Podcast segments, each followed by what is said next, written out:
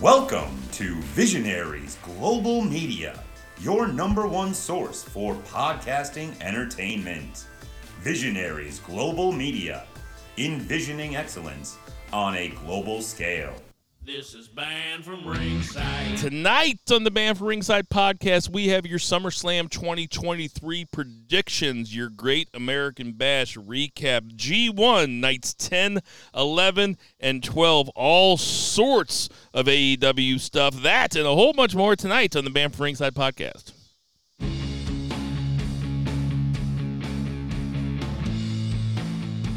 The real world champion. Ditch that nine to five. It's time to feel alive. Hello, Marks, and welcome to the Banned from Ringside podcast. As always, I'm your host, Bill Nagy, aka Dick Hand Dyke, and sitting directly across from me, coughing out some menthols into right into the microphone. We have Jason Cornelius Bell. What's going on, JCB? God damn, that just just caught me off guard, man. Shit, I, I made sure I took the hit. Not even smoking a cigarette. It was just like you said that somebody punched me in the gut and shit. That's it. Just caught me off guard. Funny as fuck. Usual uh, comedy of sorts to kick off the show. And on that lovely note, I'll just ask the congregation to bow their heads as I read from the latest edition of the Banned from Ringside podcast, volume 319, chapter 3, verse 14. And the good spark saith, hashtag boo the heels. It's all good, baby. Listen, share, subscribe, repeat the Holy Trinity of BFR. Like Bill and I said last week on the way out the door, talking about the G1, you know, what's to come up. And I was like, you know, it's only three days this week. He was like, light work. It was. It is light work. Last week we had five. Next week we have five and SummerSlam recap. Uh, and out there in Portland, Oregon, we have three beers. Zach Coleman, what's going on? Three beers. BFR West is in the house. Man, as soon as you said that, aka Dickie Dickhand Dyke, I just imagined a lesbian who had a dick for a hand and all the struggles that she would have to go through in her life. Yeah, like a Saturday Night Live, like like Mr. Short Term Memory or something. the Dick Hand Dyke. Just absolutely terrible. But uh, no, it did. It felt like I'm glad I was super busy this week, but I there was a couple points where I woke up and I'm like, what? I felt ripped off. I'm like, no fucking G1. I'm telling you, that's what I said to Jason when he was leaving last week. I was like, yeah, we had, but like, man, I kind of wish there was one tomorrow that I could watch, you know? So, yeah, we are, we, you know, we talk about the grind that is G1, and we're through the grind part. We only have the fun stuff to talk about. Now, I mean, uh, we had fun talking about the first nine days of it. Now we're talking about winners and losers and stuff like that. We're going to be recapping. Next week, we'll have everything except for the semifinals and the finals to talk about. And then the week after that, we can talk about the winner of the G1. So that's all sorts of fun stuff. I, quick, uh, we're coming at you from beautiful St. Charles, Missouri. Um, I told Bo this week, he was kind of like, What do you want for an AKA? Do you want a theme? And my brother's fiance had a kid on Monday, so I am Hey. a new uncle. My brother Jacob and his lovely fiance Brinley had little Vivian Ray. So little Vivi, uh, we got Vivi Ray, and her my daughter is Edna May. So we got all sorts of them. Hey, Reba, s- No There's fucks people given. like our age named Brindley. I thought that was like a young, like I thought that was a more modern kind of. I think she was she must have been the first one because she's 30 wow. she's 37 38 something like that. I mean Okay, I, never I, Okay, I don't want to i don't want to blow up her spot or anything but i mean yeah she yeah her name is friendly. Actually my, I, I hesitate to even say anything because saying anything about somebody's name is so rude because it's like it's your name, but it was just it's it's like uh, actually it's like my, you my- know being introduced to like a, an infant named Walter. yeah i know. Actually my brother lives in utah. She is a he's married to a 12 year old girl. Um so tons tons of wrestling to get to this weekend. Or tons of wrestling to get to this week. We might as well get it going with that. Three counts One, two, three.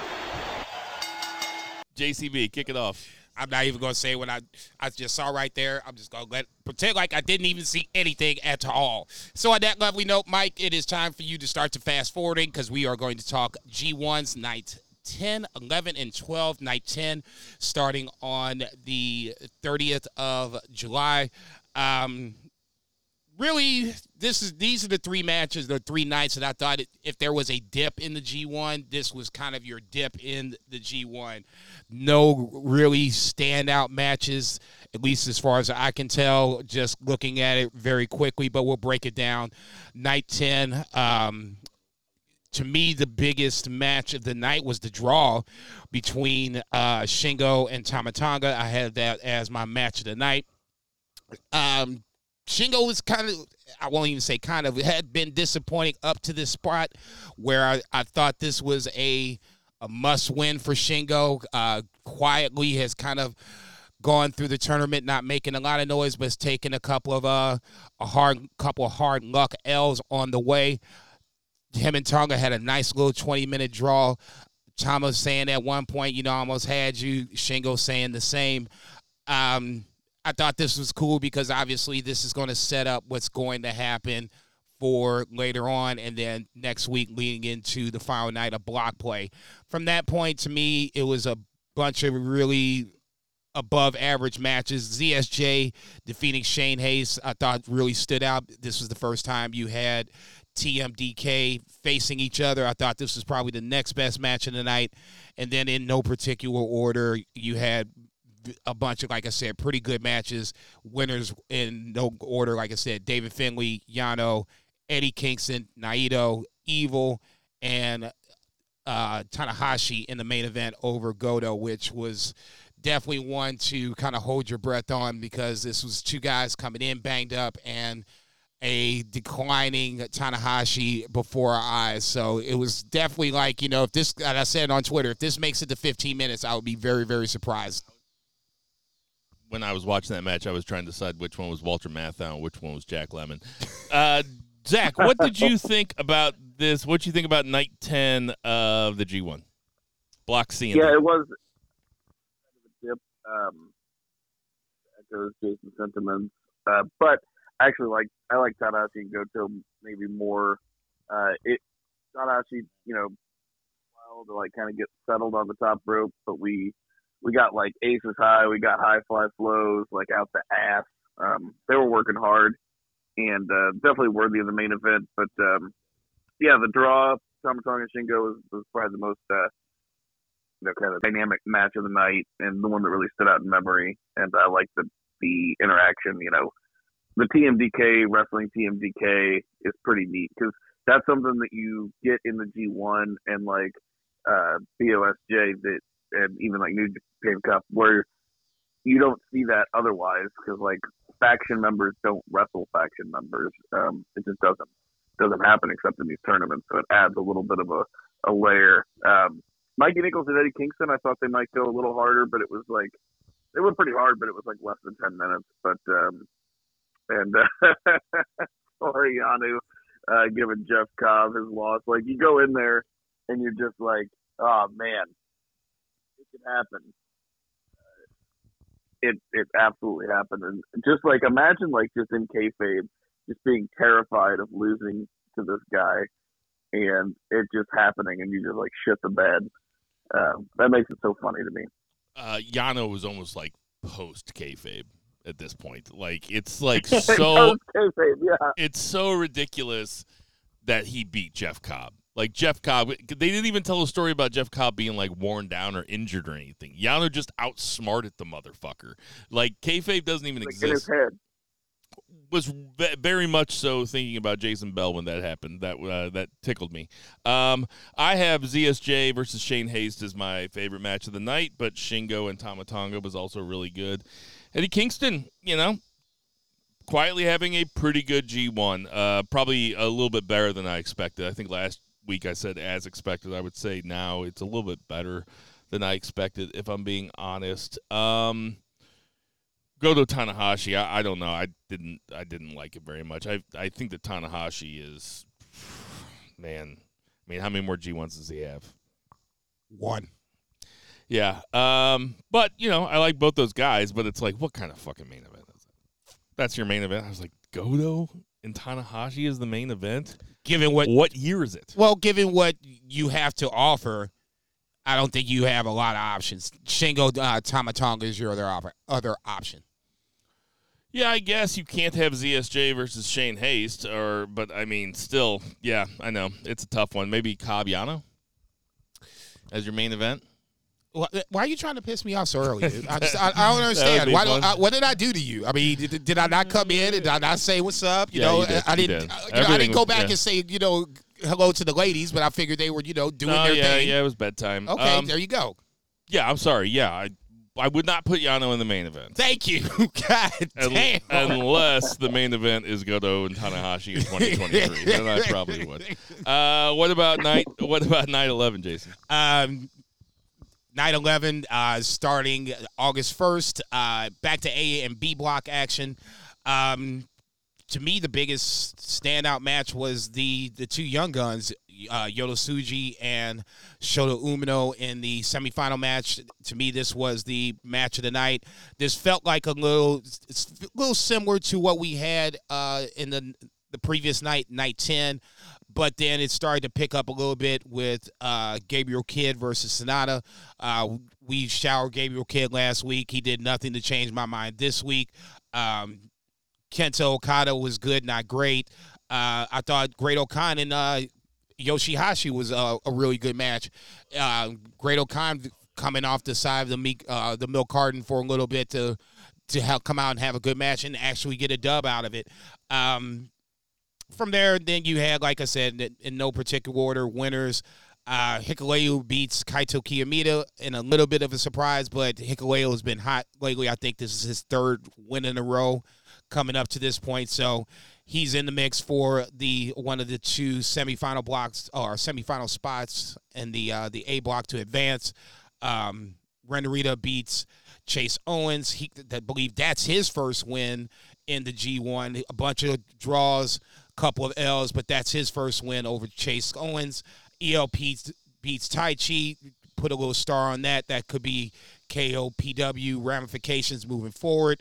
Um, Tonga upsets Will Ospreay. We'll just put that aside for 30 seconds. And then, like I said, the main event, Kenta and Okada. Okada goes over. Let me jump back to the Will Ospreay um, loss by a count out. I said it last year, and I'm not going to take away, and I'm not going to go away from it. That is a lazy, lazy, lazy way to fucking book. I could care less if Will Ospreay loses. I get it. It's the G1. You're going to get the upsets. This was an upset. This is just a lazy way to fucking do it, okay? it wasn't like it was Tonga was whooping his ass and then left him out there. That's kind of what I was saying about the Yano Cobb match. It was like, wait a minute, there is no way. I had Tonga. Lo that would have been my Stone Cold Lead Pipe Lock of the week. What do you think about that, Jay or Zach? yeah, it is a way to protect. It seemed like a very like WWE thing. Like, oh, we want to protect this guy, but we're not gonna, we're not going to come up with like a real story as to like why it happens or make it make sense. We're just gonna do it. I would I would not have had him lose to Tangaloa. Well, you you're I- well documented that he's one of the people you would want out and have Tom Lawler in, so I can kind of get that. Okay, just the he just doesn't have it. okay, completely fair.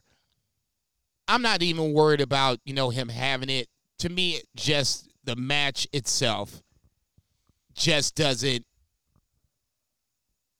It's not enough for me to be like, okay, Will Ospreay, after all he's gone through, the Kenny Omegas, and all this other shit, this is how he's going to lose a match in a Right. count out. Yeah, I know. Come on, dude, stop. It felt like a waste of time going in because I did not expect Ospreay to lose at all. And then with the count out, even though that reversed the decision, it still felt like it wasted my time.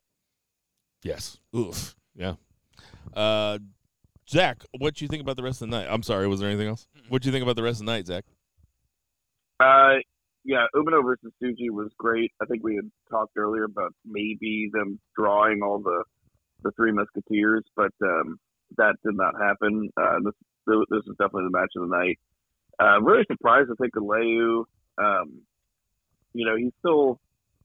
I don't know. They're presenting him. You know, they're giving him more of a push than I thought uh, in this G1.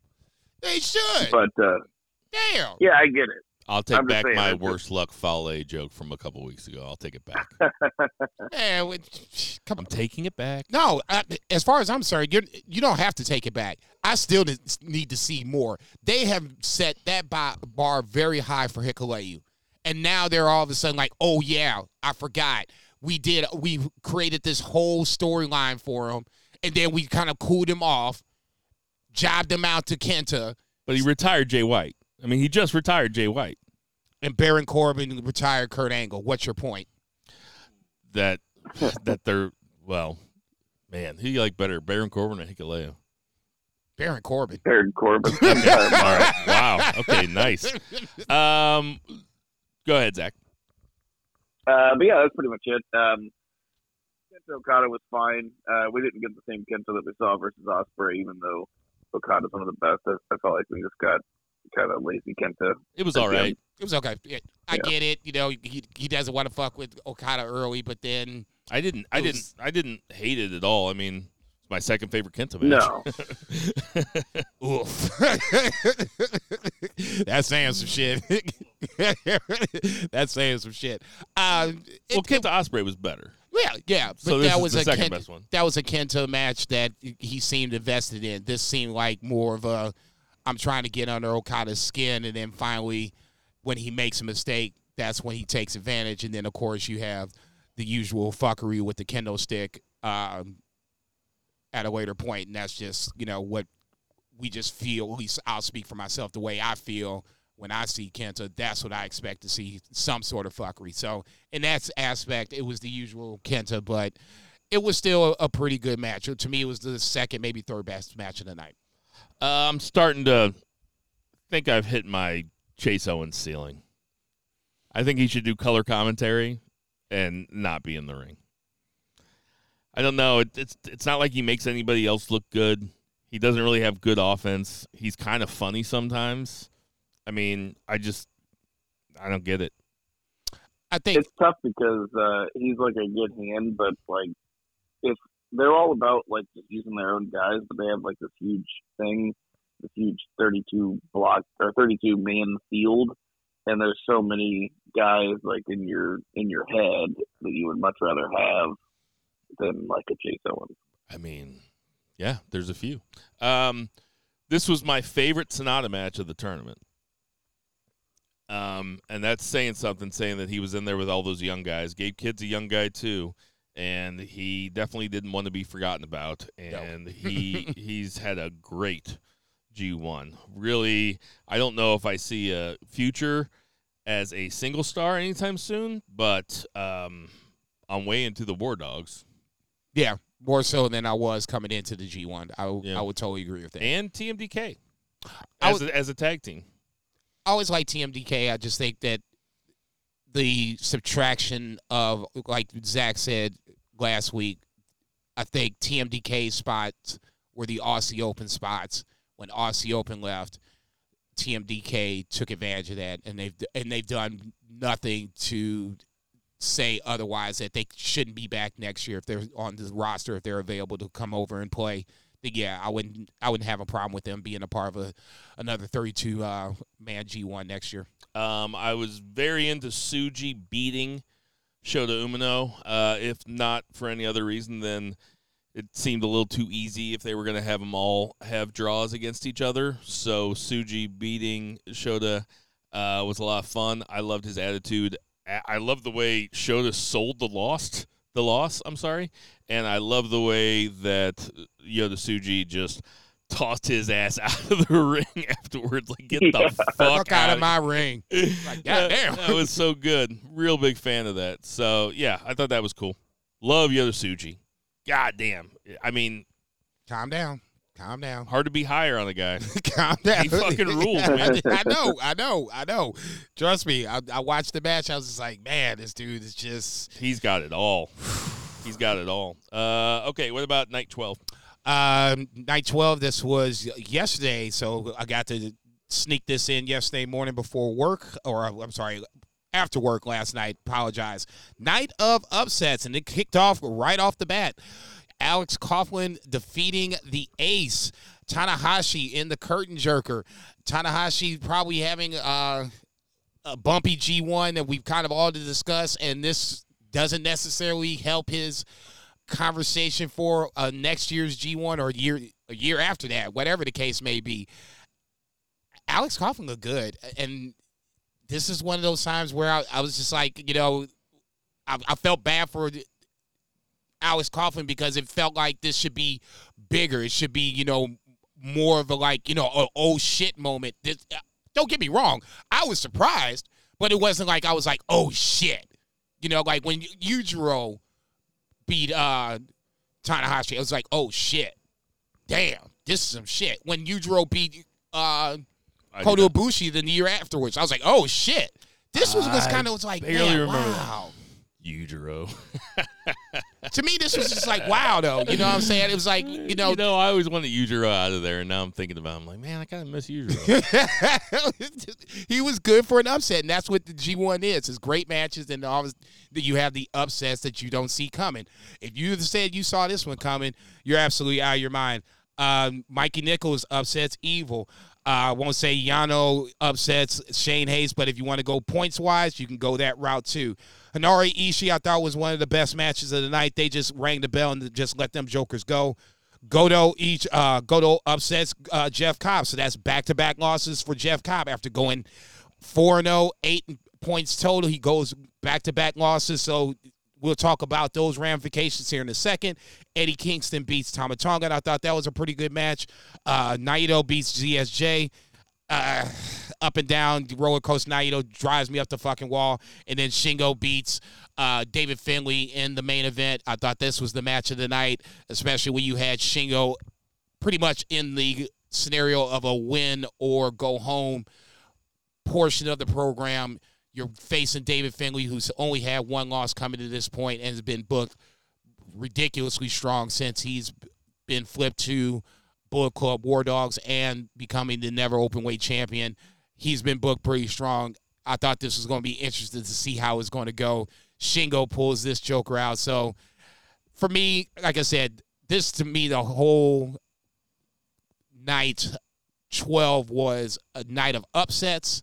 Starting off the, at the top, like I said, with um, Coughlin defeating the ace. But to me, the biggest story coming out of it, Shingo staying alive in the main event, defeating David Finlay. Second loss for David Finlay, one against Tamatonga, and now this one against Shingo. So depending on how things play out, mark those two guys with stars against with uh, Shingo and Tamatonga, possible opponents for David Finlay for the never open weight title. Zach, what you think of night twelve? Uh, this was a really good night of wrestling. Good night of G1. Uh, just right from the the opening bout with Tanahashi and Coughlin, like the the finish to this was awesome. It was like he lifted him up for like a vertical suplex, and like Tanahashi kind of like crumpled down to the ground, and then he just like deadlifted him up from the ground into a jackhammer. I was like, oh my god, It was Um, pretty impressive. That was really cool. He looked at Um, Tanahashi and he said, Fuck you! Threw him around like a little bitch. Yeah, he did. Um, but yeah, like like Jason said, night of upsets. I'm really looking forward to putting on my uh, tinfoil hat here and like looking at all the tiebreakers and stuff after this night. Um, didn't have time to beforehand to like do do the prep. Um, but yeah, fun matches. Uh, Tamatonga and Eddie Kingston fighting over whose theme song sounds more like DMX. So it's pretty good. Um, Naito and Zack Sabre Jr.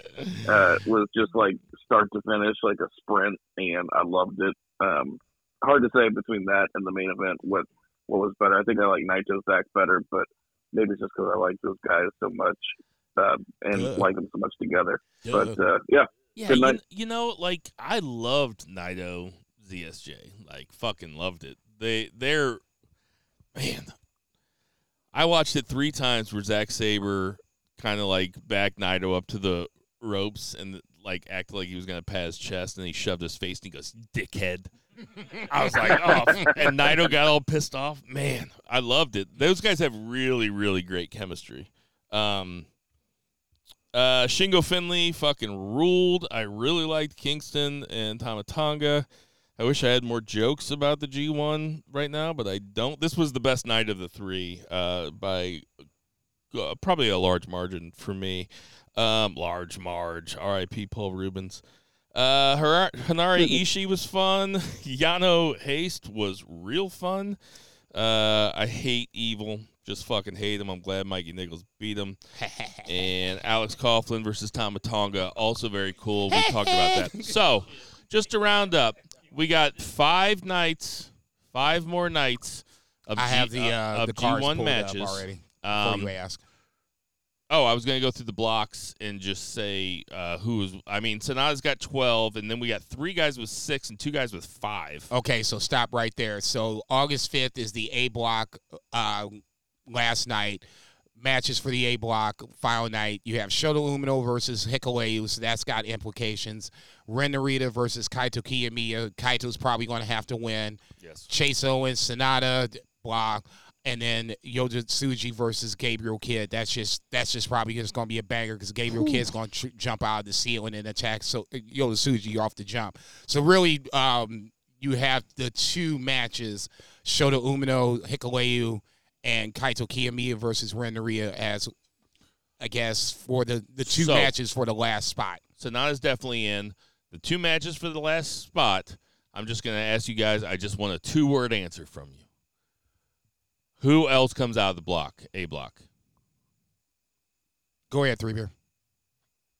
Uh, A block. Uh, Kiyomiya was an A block, right? Yes, Yeah. Yep. Jason?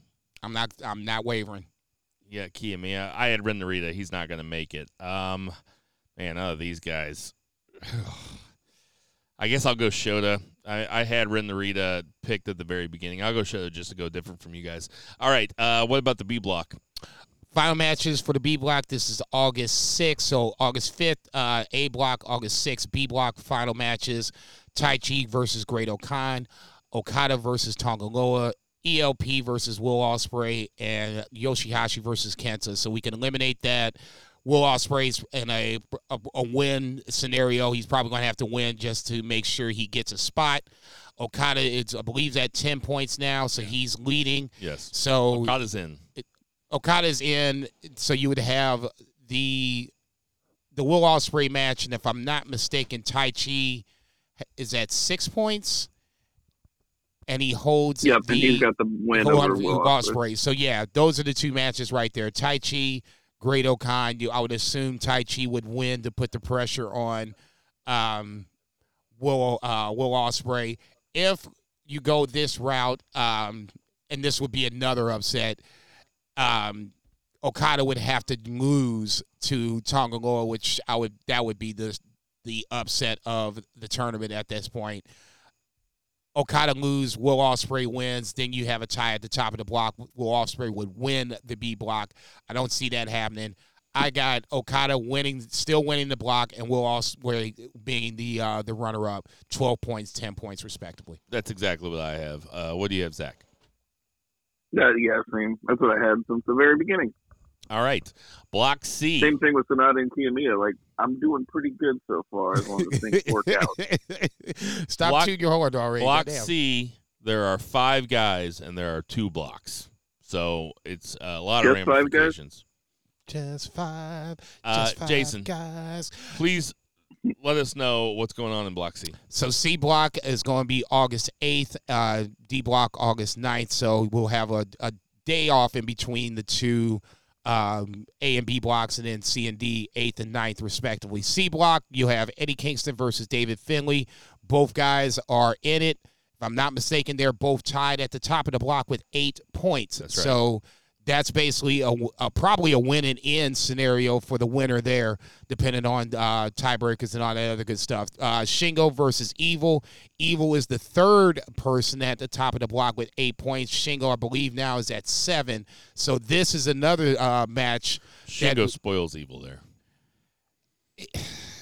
he owes Evil a receipt. If I'm not mistaken, Evil beat Shingo last year to keep him out of the uh, to advance in, into last year's G1. If I'm not mistaken, uh, Her- Aaron Henare. Tamatonga is at seven points, so this is a must-win for Tamatonga, even though it's against Aaron Henare. This should be interesting because we've been talking about Aaron Henare, you know, dedicating himself to the tattoo on his face. This would be a nice little upset if it happens. And then Mikey Nicholls versus Tomohiro Ishii being the final match. This is just going to be ring the bell and let them go. So realistically, you have three matches. Um, Eddie Kingston, David Finlay. The winner is probably in. The loser loser's probably out. And then Shingo, Evil, Tamatonga, and Aaron Henare are the matches to watch in C Block. So who do you got? Uh, still have it the way I thought it would be. Finlay is going to beat uh, Eddie Kingston, so he should win the block. And then from there, I'm sorry, not sorry. I'm gonna be in the Lij mark at this point. I'm gonna take Shingo to that janky little tie is going to help him out here. He beats Evil. Henare somehow beats Tama Tonga, and that's how you get Shingo to advance. David Finlay won. Shingo two. Uh, Zach, who you got? I would love that. That's exactly how I have it actually too, because I don't want to deviate from my original thing, and also I think it makes sense. Um, Ferrari only got four points, and I think he'll have a better showing than that when it's all said and done. I don't think he'll be, you know, stuck down there at four. I can't believe out of everybody in the entire thirty, You're stealing it. You're, you're stealing it. You're stealing it. You're gonna say Tama Tomohiro Ishii's the only one with two points. Yep. I knew it. unbelievable to I- me. He's I- the best I know. guy in the I was whole just getting ready to say that. Oh man, I'm sorry. That's all right. Uh, yeah, so I'm going to stick with what I had also going into it, which was David Finlay to win and Tama Tonga uh, coming out as the runner up in Block C. So uh, that'll be interesting to watch. And D Block, Jason. Um, D block, like I said, that's August 9th. You have um, Tanahashi versus Naito. I believe both are now at six points. Six points, yeah. D- Uh, Naito's has eight. Eight. Okay, so Naito, Naito ZSJ, and uh, Jeff Cobb are all at eight. Tanahashi at six. So this is basically And Goto at six. Okay, this is basically a must win for the Ace. If Naito wins, depending on how they set this up, um, Naito could go through as the D block winner or the runner up. We'll just have to see how it kind of plays itself out. Goto has his own problems. He has to face ZSJ. So this is a must win for Goto. It's a must win for ZSJ. Who's Naito fighting? Naito and Tanahashi are, are wrestling No. in one match. Both got to win. Just, Tanahashi has to win to stay alive. Naito has to win to at least make sure he can advance. Goto and ZSJ same way, especially now with Goto at at six points, same way, six versus eight. Um, Jeff Cobb versus Shane Haste. Jeff Cobb kind of leaking oil coming in, two losses in a row. Shane Haste is one of the guys we kind of said that, you know, you probably don't want to be seeing right about now because he's a, a hot hand, even though he's been he's had a loss coming into this match, and then Yano versus uh, Alex Coughlin being the final match. So realistically, three matches to really watch with uh, six points Tanahashi versus eight points in Naito. Same thing with Goto and ZSJ. And the other match is Yano Coughlin. Give me that all day. What is Yano going to try with him? Man, who knows? Maybe some tape? God, forbid they pat this motherfucker down before he gets into the goddamn ring. I just love listening to Yano matches. I yeah. know. He cracks me up. Uh, who you got, Zach?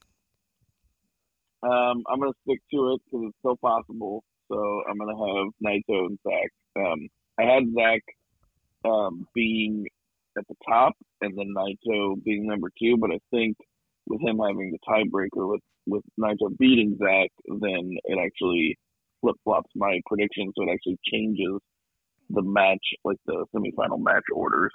Um, so that'll that'll change, but I still think those two are gonna be the ones that come out. Um, I had Naito coming in first. So I have Naito Zach, um, and I'm going to stick with that. Also, that is going to do it. Anything else you guys want to say about the G1? We'll have five nights of G1 to cover next week. Along, we'll be like quite a ways into it. We'll be down to the final four by the time we see you next week, and we also have SummerSlam to talk about. It's Gonna be a big week of wrestling. Uh, that's every week. Let's get to that two count. One, two, three. Two beer. What's the two count? Two count. We can talk about some AE dub. Um, Rampage, as usual, skippable. There was uh, a battle royal for a tag team title shot that Big Bill and Brian Cage won. So that will have ramifications for the uh, for FTR because it wasn't going to be the winner of FTR versus Adam Cole. Um, and we had that match, uh, so we could might as well just talk about that because that was the most important thing on Collision. Um, which was uh yeah uh the main event FTR versus MJF and Adam Cole. Pretty excellent match uh fun tag team match but um yeah MJF and Adam Cole couldn't get it done. Uh and actually they pinned MJF they pinned the champion Dax Harwood pinned the AEW world champion. And um man the crowd was behind this I was into it I thought they should have changed the titles. I thought they were going to change the titles, but they didn't. Um, but we get more of the story where, you know, MJF is about to turn on Adam Cole, and I said it weird. Like I didn't mean like he, I meant he was going to turn on him, not he was going to like turn him on. Um, that was weird. But uh, he uh, was going to hit him with the belt, and Adam saw him in the in the Titantron or whatever they call it in AEW, um, the uh, the Tonytron, and uh, they like put his hands up, turned his back, and said, "Do what you got to do." But uh, he did not, and he was distraught about the loss, and um, they hugged it out. And uh, overall, pretty great storytelling, very fun match. Um, really made this show kind of like a must-watch episode of AEW. I can't sit up here and uh, look. The fact that you said that you thought that MJF and Cole should have won just blows my mind. I can't I can't let you just walk away and and say that and not have some sort of reaction to it. Look, I like MJF Why, and Cole. what's the argument? What's, what's the argument against it, though? I like MJF and Cole too, like anybody else. I'm the one guy that's probably the, the last of the three of us to come on board and be like, okay, um, you know, I like it. But I mean, it's a bigger picture than this. The bigger picture is Wembley. I. Oh, that's not what I thought you were going to say. Okay, go ahead. That's the bigger picture. Okay, to me, that's the bigger picture. It's two things that I take away from this whole MJF Adam Cole baby thing. The angle itself, the lack of feud that's going to be a feud here in a little bit. The number one thing is MJF doesn't get enough credit for being the great performer that he is. And the fact that he's doing this and making fans see him as a a babyface esque. I don't think he's a babyface. I'm just waiting for him to put the knife in Adam Cole's back, but that's another story for another time. People are cheering for him. And if you'd have told me six months ago people were cheering for MJF in July of uh, 2023, I looked at you like, looked like you lost your goddamn mind. August of uh, 2023, whatever. Same concept. All he's doing right now is just adding to his stock for whenever it's supposed to happen. If he's going to leave AEW, go The to WWE war War in 2024. Okay, there you go. He just add to his stock. Number two, to me, this was never about MJF and Cole winning the titles. This was a way to. We always asked about what was going to be the main event at Wembley. You got 88,000 people there. You're going to have to figure out what's the best match you could possibly have. Once you took Will Ospreay and Okada, I'm sorry, Will Ospreay and Omega off of the board, now you're going to have to come up with something that's going to be an emotional investment, a ride the whole way through. This is the next best thing. This is probably part of the reason why they did the blind eliminator tournament. The part of the reason that they haven't broken up Cole and MJF to this point. This makes all sense. Playing, you know, Monday night quarterback. Now looking back on it, it makes sense. So for me, it was never about them winning the tag titles. F- FTR is going to defend the titles against somebody at Wembley. It ain't going to be against MJF and Adam Cole, obviously. But there was no way on God's green earth that they were going to win the tag team titles on Saturday night. I'll no say, way. I'll say this. Well, here's here's why I'm thinking this before before sorry, Bill. Uh, just counterpoint is uh, the best part about wrestling that we often forget is that it is fake and you can do whatever you want. So it was never about them winning, but once it got really good, then you just have them win, and then what you know you can do, and it doesn't really diminish the titles at all because, I mean, they're fantastic teams, and we don't ever see this really either. You give them a two week run, and then you have them do another rematch on Collision in two weeks, and then that's whenever they lose it, and it continues the storyline.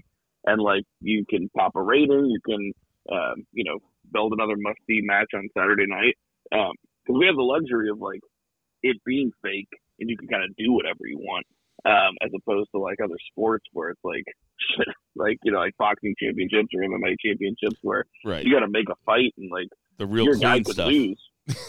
yeah, yeah, exactly. The stuff But uh, you know, Hey I man, just- Terrence I'm Crawford whooped that ass on Saturday night. I don't care what nobody say. I'm not, but I'm not saying they should like you know have gone on to like win and like dominate the tag team division, but like I don't know.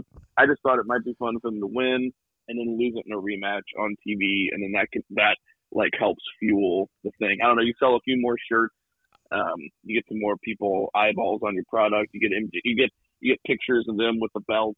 Um, I don't know. I just thought it would be fun.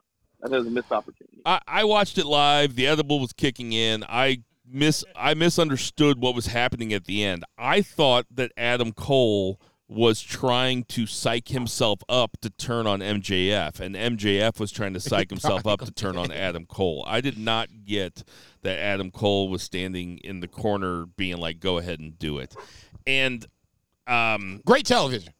Great television. yeah, it wasn't very clear to. I guess maybe I'm an idiot. It just wasn't very clear to me Oh no, what I was picked up on it pretty immediately. Well, the, well, I guess for me, I had to rewind it and I had to turn it up because I'm wa- I'm watching it. I'm like, what the fuck is going on? And then if you listen to it, he's just like, go ahead, do it. Just go ahead and do it. I know I you're thought he going was to do talking it. to himself. no. I thought he was talking. I told you the other bull's Yeah, kicking in. like a motherfucker. Do Um, half motherfucker. like half these- these half other- before. I'm like, half after. These edibles, like these edibles, ain't shit. And then I turned into Mitch McConnell, just fucking staring straight ahead. But uh, but uh, Never fails, dog. You gotta get the edible a little time to Um, kick the- in, boy. F.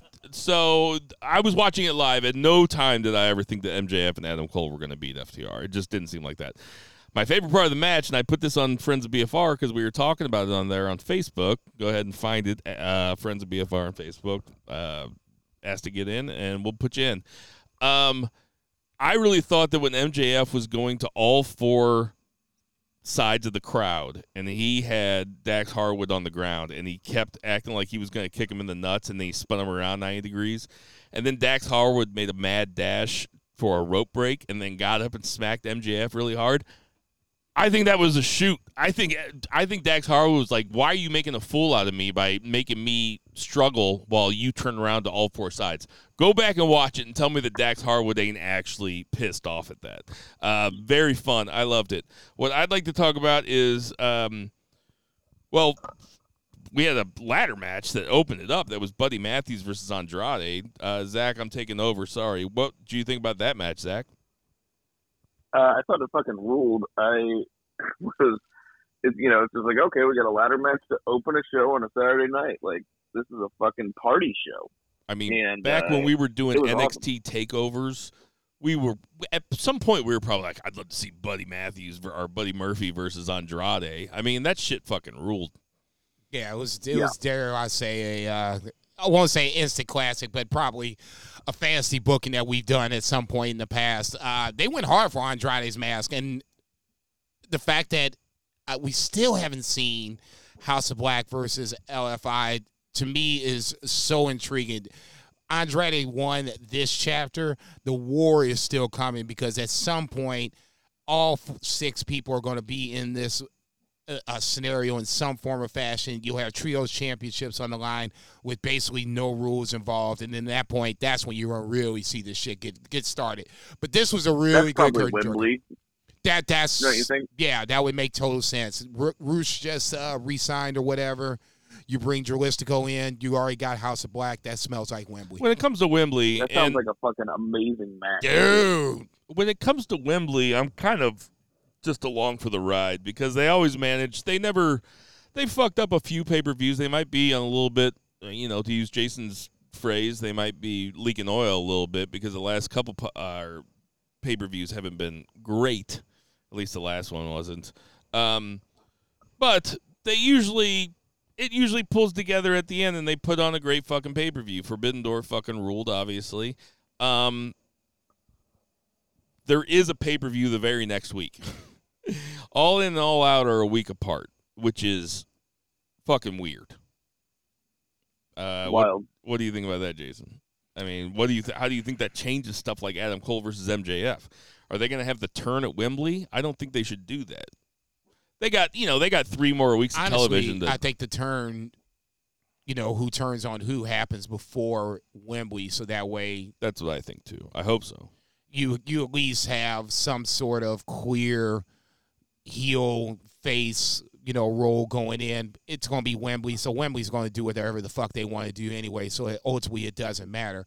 But to answer the question, I think a turn happens before the physical match itself. Uh, what else happened, Zach? All right. Uh, oh man, I really buried the lead here. Um, Yeah, Aaron Solo attacked Miro backstage. Can't believe we didn't talk about that as a one count. yeah, I know. Uh, but uh, no, the uh, this is completely random. It doesn't really mean anything, but it was just it's worth mentioning that uh, Darby Allin beat Minoru Suzuki, like just the open challenge kind of thing. Not that he has a belt, but just like Uh, no, it, it- Darby wanted some, man. He, he- Darby Darby was like, "Look, I'm what you think about off. this match, Jason? honestly, I didn't. Uh, I was at work, obviously, uh, on Saturday, and I usually go out after my last table. I go out, smoke a cigarette, smoke a little weed, you know, kind of decompress a little bit. And I didn't even look at Twitter or Facebook because I was like, you know, I, I want to be genuinely surprised because MJF, Adam Cole, FTR was the main event. I was like, I don't want to see shit. I want to know shit.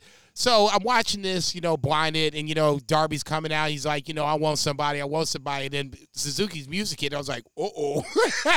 it's like that's your ass, Mr. Postman. Um, but ultimately, this is Darby's build towards Wembley. Him and Christian, or I'm sorry, I, I'm assuming it's going to be Luchasaurus at Wembley. It should be Christian Cage, but uh, they're actually in Chicago. oh, that, That that that's, that's, the only uh, announced match for. Chicago. Okay, so that's the uh, the Chicago. Uh, see, there you go.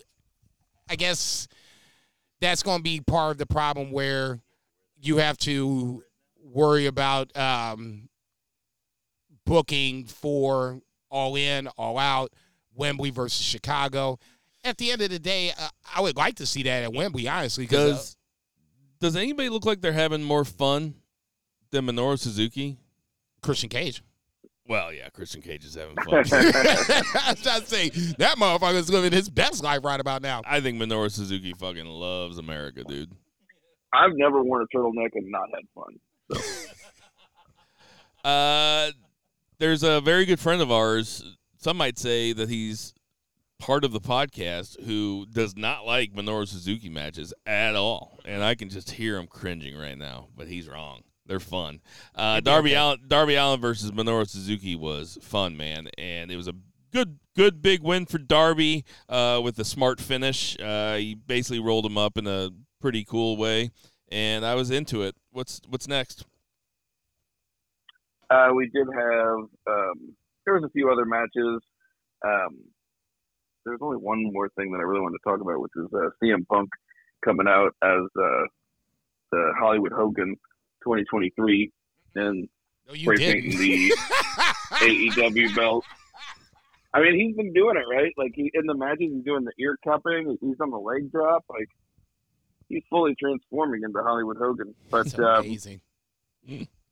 Yeah, I, I would uh, so he comes that. out and basically just announces himself, uh, you know, AEW, the real AEW World Champion, and then Starks comes out and says that, you know, he deserves a match because he's pinned him twice in the last two weeks. Uh, it's just a nice setup. It's like a logical story. Punk says that he wants a special enforcer because of all the fuckery, and then they say Ricky the Dragon Steamboat. uh, just out of nowhere. But uh, that's uh, you know going to be a fun match. Um, I don't know. I think the two belts thing is for some people, and it's not for some people, and it's not for me. I think there's people out there who really like it. I think it's just a matter of taste. I've never liked the two belts thing. I think the only time I ever liked it was uh, like uh, Shawn Michaels Razor Ramon, and that was it. Yeah, I mean, this is. Uh, I'm sorry, it's just not the belt. It's like you can strip somebody of the belt if you're a promotion or a boxing commission. You can strip somebody of the belt if they can't defend it due to injury. You can strip somebody of the belt for any reason that you want to. Dude, CM Punk saying he's the champion is like Trump saying he's the president. Oh, not whoa, whoa, whoa, When- whoa. when CM just go ahead and hit it, motherfucker. You closest. he don't know which one it is. When NBA jams.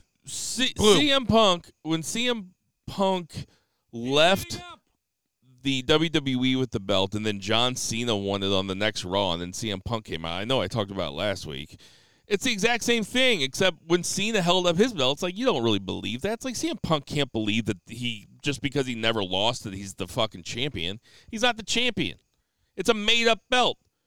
It's it, it's it's an uh, Taz probably invented it. See, you ain't shit. You ain't shit. Hang on, hang on. It's I- two I- fake I'm, I'm sorry. I'm sorry, Michael Wallace. See, let's, let, let me do this correctly. you ain't shit. That's two fake belts that they got going around. Now they got RVD. Oh, Okay, uh, I don't want to jump ahead. Uh, yeah, they got Ricky the Dragon Steamboat's coming. Like, I guess that's more exciting than saying the Big Show or something. I don't know. It doesn't really pump me up. I, I'll just say this, and, I, and I've said it before, and I'm not going to back down from it. As much as I'm not a huge fan of Punk, it he makes a point, and this is boxing, UFC, MMA, whatever. He didn't lose. He lost because he got hurt. Yep. But So you can have the belt MJF stripped from you. I'm not saying that you can't. I'm not saying that you can't. But MJF right now is your interim champion. The same way that Thunder Rosa was an interim champion, the same way uh, uh, Toni Storm was an interim champion. Same thing. So if we're going to do this, say have that same energy. MJF right now, as we speak, is your interim AEW World Heavyweight Champion. Are you are you telling me that, or are you telling other people? Speaking to the masses, motherfucker. Because. I because I don't believe it.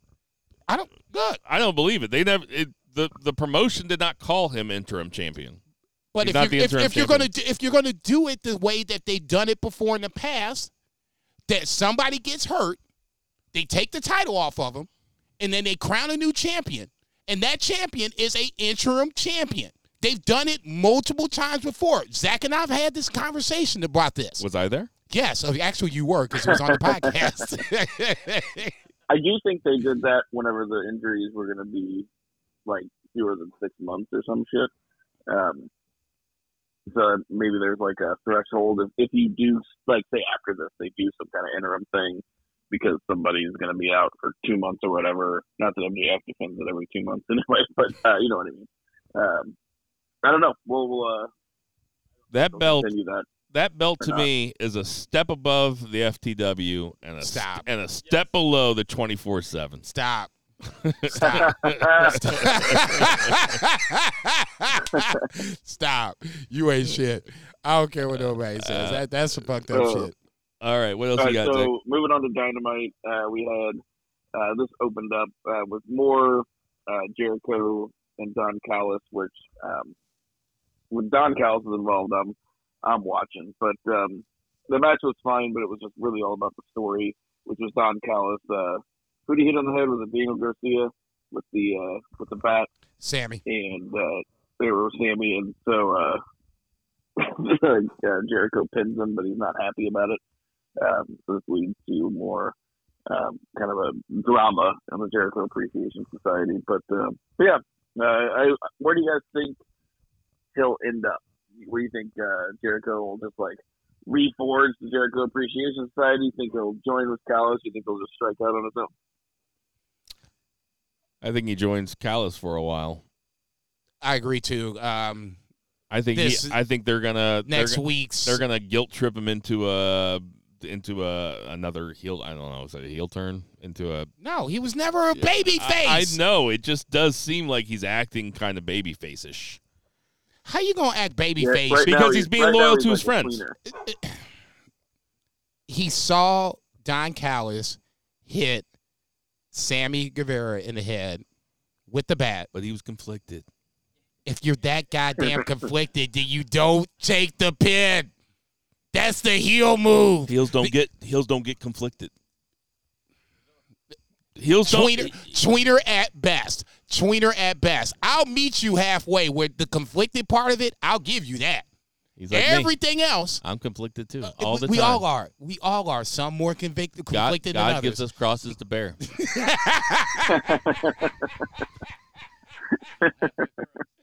This motherfucker here. Would you, Let's say this is the guy that uh that the McMahons are trying to save, you know, in the McMahon, you know, they're tearing their quads episode, you know. It's not actually Jesus Christ, it's Bill Vagey. There's no halfway crooks. There's No no, no halfway crooks. None. Uh, uh, what's next? What do you guys think about uh, RVD versus Jack Page? You guys have that on your 2023 bingo card for the FTW title. If you did, you're probably going to win that 101.25 billion Mega Million. no shit. I love I loved Rob Van Dam being like, "Yeah, I've won it plenty of times, and I just retire it." he's like, he's like, you can look it up, you can watch it. To Renee Paquette, very funny.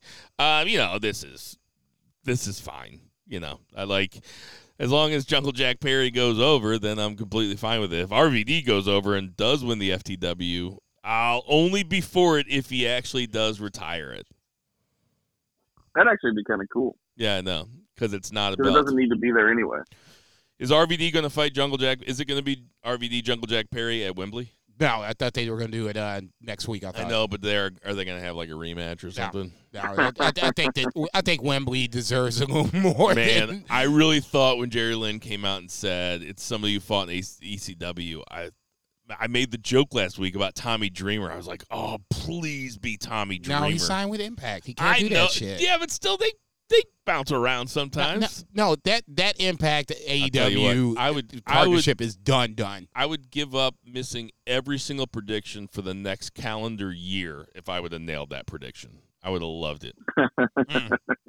Coming out with a prosciutto sandwich. a pro shoot. I love, I love the way you said that. Oh, uh, what else we got? All right. So we had a uh, completely arbitrary, nonsensical, no reason for it triple threat that was an anything goes triple threat that just happened to be amazingly awesome. Like I know we set it up last week or whatever, but like not a ton of it makes a whole lot of sense. Um, but it's just like hate, hate, hate, and they just had like the most violent match uh, with no build. Like I know that again, I know that we set this up recently, and there's some animosity, but this is not like a blow off feud. But there was barbed wire, and you got maybe probably your number one star in the entire company doing superplexes through tables. Um, just absolutely bonkers. Uh, and then now we're gonna lead into a tag team street fight, just like we got like the five star classic. Uh, oh yeah, and also this is Dynamite 200, so we got a bunch of cool really cool video package with like all of the cool shit that we saw in Dynamite It in the last four cool. years. That was really awesome. Yeah. Uh, but yeah, we're gonna get the street fight, kind of like the the new version of the the best friends versus uh, uh, what were proud and powerful.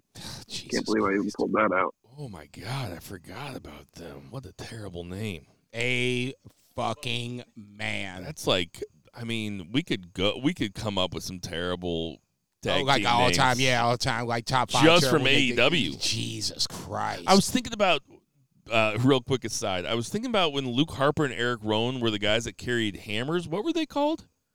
Bludgeon Brothers. The Bludgeon Brothers. I I was like I was like it's like the Basham Brothers or something. Uh, forgot, Damn. forgot about But those that's guys. that's WWE, Man, but I still, tried real- nonetheless, I tried still real pretty hard to convince myself that that was cool. I think I spent a lot of time trying to convince you guys that was cool too. That was not cool. um, uh, shit, I lost my train of thought. Oh yeah, this match fucking ruled. It's like it's like Jon Moxley Trojan horsed death matches into AEW in the form of Dean Ambrose, and like he was like, okay, my four year plan is we're gonna be having fucking crazy death matches for no reason at seven forty Central Time on Wednesday nights. It's like I, I Sounds good, John. Let's do I it. had the exact same reaction Zach did. I was like, why are these guys so pissed at each other? And then Moxley pulls out the text. It's like, what is going on here? well, this elevated quickly. I mean, I mean, when you take it, when you take into consideration those two matches that he recently had with uh, El Desperado, and you take into account the blood and guts match, and then this match, I mean, he is just a full-on death match fighter now. Yeah. Oh, he did the thing with um, Jun Kasai in New Japan too. In that no, that's week. what we're talking about. Like he had the, uh, the tag matches. That was the uh, July Oh, Fourth said weekend or whatever. Yeah, Sorry. but yeah, I mean, because he, he fought Desperado two nights in a row, yeah, or two singles, shows in a row, Singles one the singles second and one tag. Right. yeah. I mean, Yeah. This match Insane. ruled. This match was awesome. it had no business being as good as it was. Crazy spot with Beretta and Moxley off of the turnbuckle onto the outside through two tables for no reason. I'm like, dude, y'all need to stop it. Stop it. I get it. It's Dynamite 200. That was a crazy I spot. get it, but I'll be damn, man. There was so many times where I was just like, "Oh God, please just hit this right. Oh God, please hit this just right." Because there was there was guys that could have easily gotten hurt. It was ex- that's- extremely enjoyable. yes, This, but uh, very was- lucky that all six the- walked away. This was like the pro wrestling equivalent of like a ra- road rage incident. Just Yeah. like three people meeting in the middle of a highway, with, and like they've never seen each other in their lives. Within 30 seconds, they're fighting. Very good stuff. Uh, then we had uh, MJF and Adam Cole's All In announcement. MJF, pure babyface promo. Uh, he's told the story before. Pick him up, you boy, pick him up. Uh, he's a really good actor. Uh, like, I actually think if you could get past the layers, which would take, um, I don't know whoever would, uh, but I'm sure that there's a handful of people out there to get past the layers of MJF. He'd probably be like actually like good to hang out with because he's obviously like really into the same things that we're really into as far as like pro wrestling stuff. He's just so good at this because I mean, just him saying like, "Oh, I'm still a scumbag, but I'm ready to be your scumbag," just perfect. Uh, and then we're you know we're setting up a babyface versus babyface. I don't know. Um, I think they might write it out until I think the turn might happen at Wembley, uh, Wembley. But um, I think I'll maybe disagree with you guys on that uh, to make things interesting. But uh, yeah, this is pretty much just uh, them announcing the main event for All In, which is good because we are a month away from uh, the biggest pay per view of their history, one of the biggest pay per views in history as far as just live attendance goes. So I'm ready to see some matches. I'm, you know, I knew what SummerSlam was like five, six weeks ago. I need to know what's on this card. I'm confident they'll get there, but like, want to see it. No, I agree, and I think this is a step in that direction where the top of the card kind of has to be established first, versus before you can start really getting to the the other matches that I think eventually are going to happen. And we we just talked about this before. What's going to be Wembley's main event? This is a good start. Now from there, you know, you gotta have to figure out where the elite fit in, where's Punk fit in, and yada yada yada. Uh, just for the physical segment itself, I'm not gonna lie. I was kind of waiting for MJF to come out and be pissed, still pissed that he lost the match on Saturday night, and then this is where I expected the the actual turn to take place. When he got the contract, he was like, "You don't deserve this match. You don't deserve a match. You deserve the match." That's I was like, "Okay, all right," and I like it. So they're they're doing just enough to keep us moving over to the next week. So next week, not even knowing what's going to happen, you're going to come to Dynamite just to figure out, find out what's going to happen next week because they're going to have MJF Cole in some sort of build in some sort of fashion. Like I said, from that point, Well- that's where I think you'll see MJF show his true colors. I don't know, man. That was a real big baby face promo. Uh, I- no, it was great. I, I, It was great. It was great, and you Is know this the first chant we've ever gotten for attention deficit disorder? It's got the to be. second one. No, it's the second one. He did. He said it one time beforehand, and it was it was still in. Take out a chance. Yeah, and he was like, "Oh, I didn't know you guys were fans of ADD." Yeah, a bunch of ADD motherfuckers don't. They had to take a letter out. It's actually ADHD. Okay. so quick to do it, they took a letter out. Um, really, I I really like this. Uh, like I said, I'm along for the ride. I I I'm gonna put my faith in them. Um, they got three more weeks of television to tell the story, and obviously Roddy Strong and the Kingdom are gonna have something to do with that. Especially Roddy Strong back there. That motherfucker's losing his mind with that neck brace on, man. Somebody needs to tell him to chill the fuck out. It's like somebody That's told why you can't come it's back like, to It's like somebody active told him he is the father.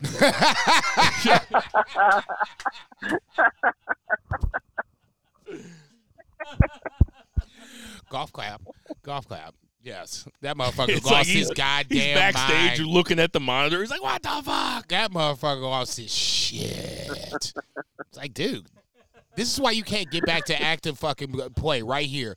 You over losing your mind backstage because Adam Cole, baby, wants to hang out with MJF. Chill out. Shit. Um, all right, uh, moving on. Because this is a packed show, which makes sense. With, you know, AW 200. Um, you know, they got a little nostalgia. They got RVD, but they don't have all the nostalgia to kind of bring in like a Raw, you know, whatever Raw 30. It was a But, good uh, episode of Dynamite. Yeah. Overall, yeah. Uh, then we had a match that the only reason I'm going to bring it up is because it was way more entertaining than it should have been with uh, Oh yeah, the uh, Young Bucks and Kenny Omega, the Elite versus Jeff Jarrett, Jay Lethal, and Satnam Singh. Kenny Omega is doing spots with Jeff Jarrett, and the Young Bucks are doing spots with Satnam Singh, and the crowd loves all of it. that's what you This is way more call what you wanted, but not what you expected. I did not expect to turn on my television and see Jeff Jarrett, Kenny Omega mixing it up, and brother, I was a fan of it. It was good. Jeff Jarrett, you know how they say like Jim Kaat, the pitcher that used to pitch for the Cardinals and uh, I think I think like Texas and uh, Milwaukee and stuff. He faced Ted Williams and Barry Bonds. Like that's how his career stretched. That's how he pitched from 59 to 83 or something. That's wow, like that's pretty cool. that's like Jeff Jarrett. Like Jeff Jarrett probably wrestled some fucking old, old school guys, and now he's in there with the acclaimed and Kenny Omega and the Young Bucks and shit. That is funny. I wonder who the oldest uh, guy, like the, the the the oldest legend that he wrestled, like that was actually still working well. Yeah, I'm gonna I'm gonna have to I'm gonna have to dive into that because whenever you talk about it now, I feel like just show it having that juxtaposition is important. I, I love this analogy. yeah. He yes, he might have wrestled somebody born in the 30s. yeah, he absolutely could have. Jason, you're rolling your eyes, but he might have. That's great. If he was fighting in the 80s, yeah, if he was fighting in the 80s, there's 50 year olds that wrestle. There's 50 year olds that wrestle. Yeah, that's actually pretty cool to think about. Um, anyway, uh, what else we got?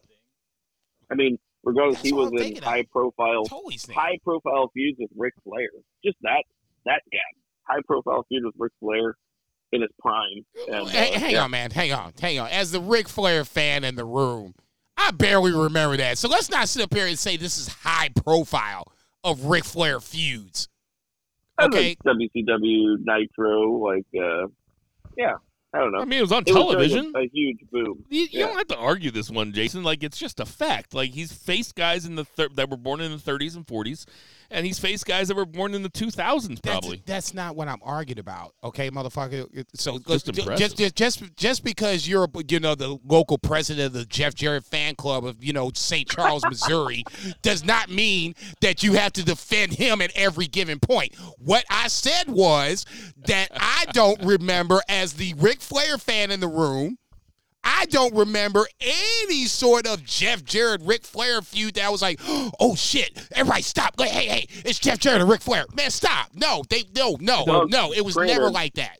Let's not sit up here Granted, and as, act you, like it as you get older, memory does fade. So I don't. I don't. Nigga, you, don't- don't- you are grabbing like the smallest piece of what we're saying and saying that's not true. We're just saying it's kind of cool that Jeff Jarrett's been around for so long. That's all. I'm that's all I'm saying. you. Saying. I see what you mean, but yeah. I, I'm I saying. let- and I didn't say anything. And did I did I say anything up to that point? No. Once he said it was a Ric Flair, Jeff Jarrett, you know, classic, you know, m- feud, that's when I jumped Okay, in. let me ask you a question right now. A prediction: When next year's PWI 500 comes out, Oh, Jesus No. Christ. you don't know where I'm going. you don't know where I'm going. When next year's PWI 500 comes out, will Satnam Singh be on it? No. No. Thank you. that motherfucker running the ropes made me just feel sorry for him. I'm like, that's the biggest human I've ever seen. And that's why he probably shouldn't be He's got to be bigger than Omos, right? Oh yeah. God, he He is shouldn't- fucking huge. Oh yeah. He, I don't know if he just really wants to wrestle. Like he, he doesn't need to wrestle. He's just that guy. Just be the big guy and do the big big guy spot. I mean, I want I want to know how much that motherfucker weighs for real. He is fucking. it's got to be like four fifty. It's got to be. It's got to He, be. he should never run the ropes ever again in life. I thought the ropes were gonna snap. Mm. I th- or he was gonna do that, or he was like gonna do a backflip over him or something. Like the clothesline spot they did the week before, it looked like he hit his head on the way over, and you see it He needs all to, the time. He needs to just watch Undertaker over and over and over again. That motherfucker could run the ropes. Oh my god! And the ropes would. I think my head's so gone much. explode. Like The ropes. He had so hun- much faith in his own running the ropes. Yeah. Because there were times where Undertaker would run the ropes, and you're like, he's gonna flip oh back backwards over that motherfucker. very good at running the ropes. Uh, what else we got? Uh, so then uh, we saw two black men murder a white teenager. Um, it pretty like they went in, they beat the shit out of Nick Wayne, and they just like smashed the fucking glass over his head. He's bleeding everywhere, and they made him call his best friend. it was fucking dark, man. I loved it. It was dark. Like right wingers on Twitter are going to cut like a clip of that out and be like, "Look what's happening in South Africa." exactly, exactly. I'm pretty sure AR Fox AR Fox had like it was something. It wasn't a knife, but it was like a sharp thing, and he was like, he's like, open your phone, put in the passcode to his phone. He's like holding like a goddamn knife to his I eyeball. I do want to say that that that beatdown scene extremely effective. It really, I was like, God damn, this is pretty fucking cool. These guys are cool together. Swerve and AR Fox are cool together. I like AR AR. Fox is a dude now. Yeah, I was getting ready to say. I think they kind of made AR Fox in its, in one fell swoop with this. Didn't really wasn't expected when they were like, you know, AR Fox is you know a part of my uh my new movie or whatever. I'm like, okay, you know, I'm already rolling my eyes like, what kind of fuck shit is this? And then all of a sudden, you know, they're in uh Nick Wayne's backyard. I'm like, oh no, this is getting ready to get ugly.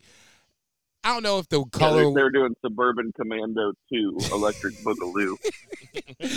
I don't know if, if the uh, the picture spot was real, if you if it, the the color was real, but the color was effective enough to where now I'm like, okay, we got some dr- we got some serious beef going on over here. That was cool. Ar Fox is is basically now a, a made heel check mark there. The only question I ask is, where's Keith Lee? Where's Keith Lee? He was eating inside the house. yeah. yeah, Nick Wayne's mom had just made a pie, and he had stolen it off the windowsill. Motherfucker, this ain't life.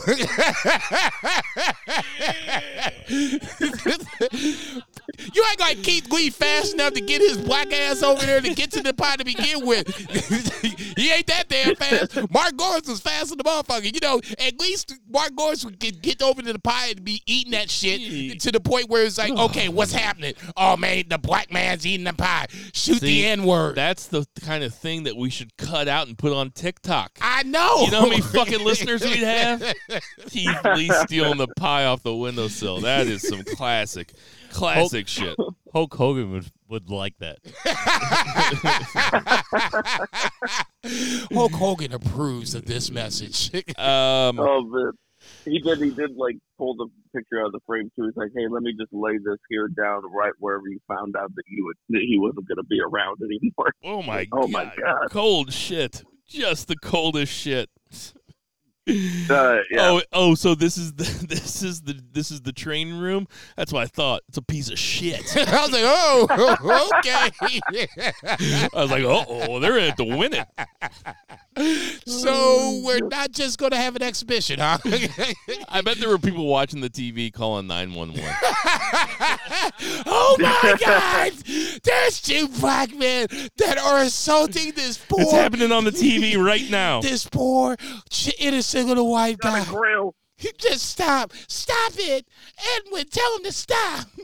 Cover, Jesus. covering their kids' eyes and shit. Oh yeah, not letting them watch it. I tell you what, Swerve Scott, and uh, it'll probably be a maybe this is what they do with like a tag team, like.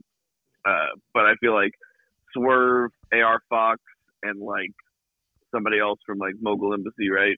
Versus uh, Sting, Darby Allin, and Nick Wayne to open Wembley. Oh, that sounds like a winner. Man, I hate to say it, but that almost sounds like that. That makes a whole lot of fucking sense. well, you Can know, Nick Sti- Wayne get his fucking passport? I mean, That's the, kid's the question. Right. Can he come out of the country? Actually, take that back. He went to Japan, so he's fine. Oh yeah. Worried about Uh, worried about right. Sting in another match. it's one more, man. He's gonna It's be one jet lagged and shit. you you're not gonna have to jump off the ladder this time, okay? Just chill out. He's coming off the top of Wembley. Um, Sting's bringing Nick Wayne for the adrenochrome.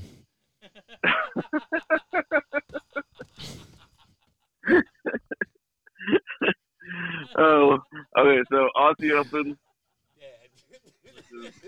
Kingo and Komander, ROH Oh, titles. This is an action-packed match. Uh, I mean, just something to where you knew what was going to happen, but also also knew what was going to happen. This is you were going to have a great match, and these guys were just going nuts. I love this thing. This this is just. You know, this is a match that if somebody was like, "Why do you watch pro wrestling?" Like, I would show them this match. They'd be like, "Oh yeah, that was pretty cool." Man, just a match on Freak TV with Aussie Open versus Vikingo and Komander. yeah, that's what I'm saying. Put the the kayfabe bullshit aside, and I had to for a second. I was like, "Damn, this is for the titles." Okay, yeah.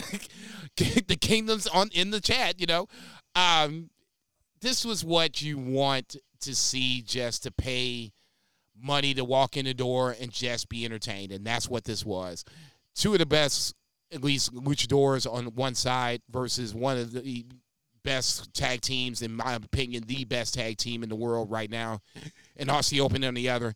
It was worth it. I mean, you knew who was going to win, but the the ride was worth the wait. So in that scenario, Aussie Open stays hot. I want to see if they go to Wembley or not. That's a that's another question. I would assume they would stay here, but obviously we'll see what happens. All right, and what was next?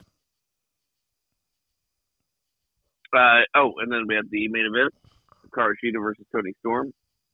This was kind of uh, the House of Torture title match, uh, but where the House of Torture actually just fails uh, over and over again. And um, yeah, a lot of drama. The crowd was really into this match because of the interference and because it kept actually failing. But uh, Hikaru Shida wins the AEW World Women's title from Toni Storm uh, to close out a big show with a big title change and a lot of confetti and celebration. So um, I know they've been building Sheet up a little bit, and the Toni Storm stuff's been a little stale, but uh, it it did seem kind of out of nowhere.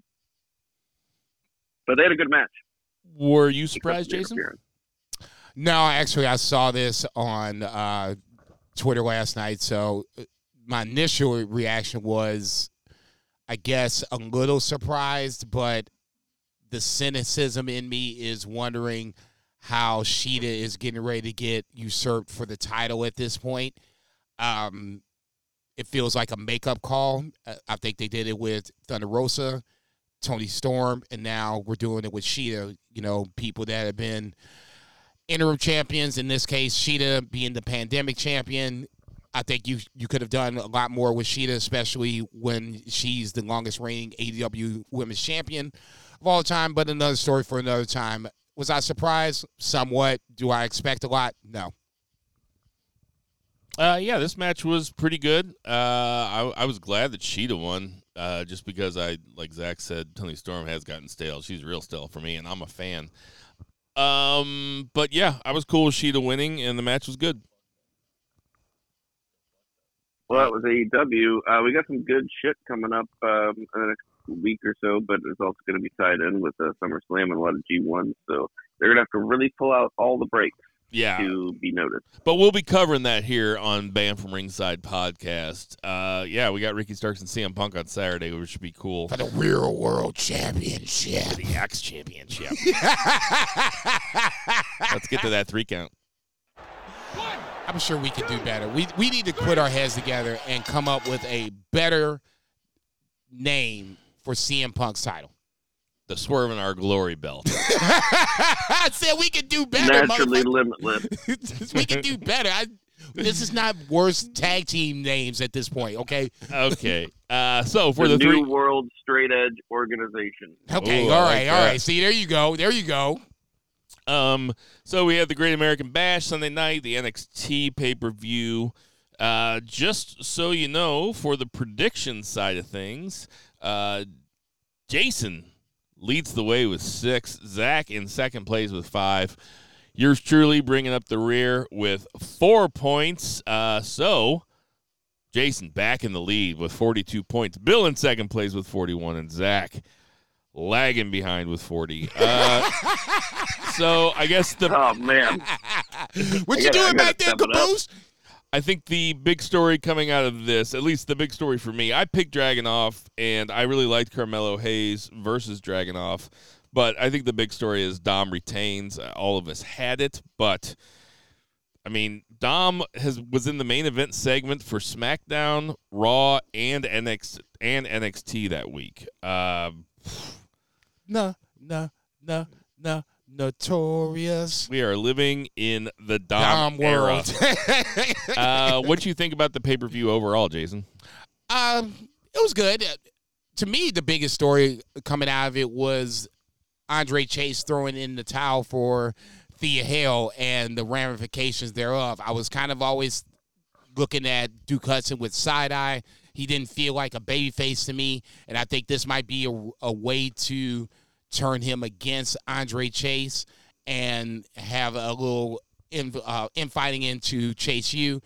I, to me, Tiffany Stratton is not a submission wrestler. So how you had her win the match was to me the question. Having somebody throw in the towel for you, especially with Thea Hale being so over the top, so en- enthusiastic, and doesn't want doesn't feel like she wants to quit.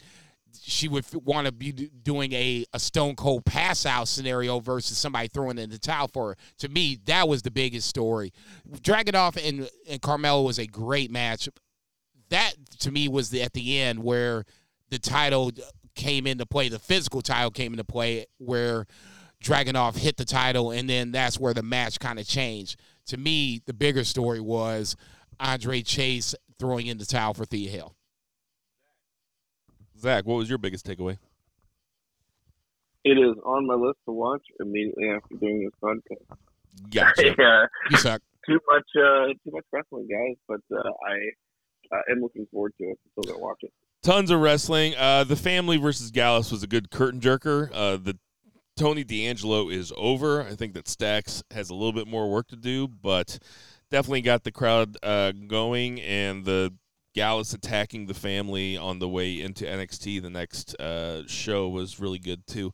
I also want to talk about. safe work environment, man. I also I know that part. The NXT parking lot is the most dangerous space, place to be in wrestling. If I was an NXT like you know character or just wrestler coming in, there would have to be some sort of clause in my contract. If I get jumped in the, the parking lot, then like everything else happens. You got to take an void. Uber and circle around a couple times.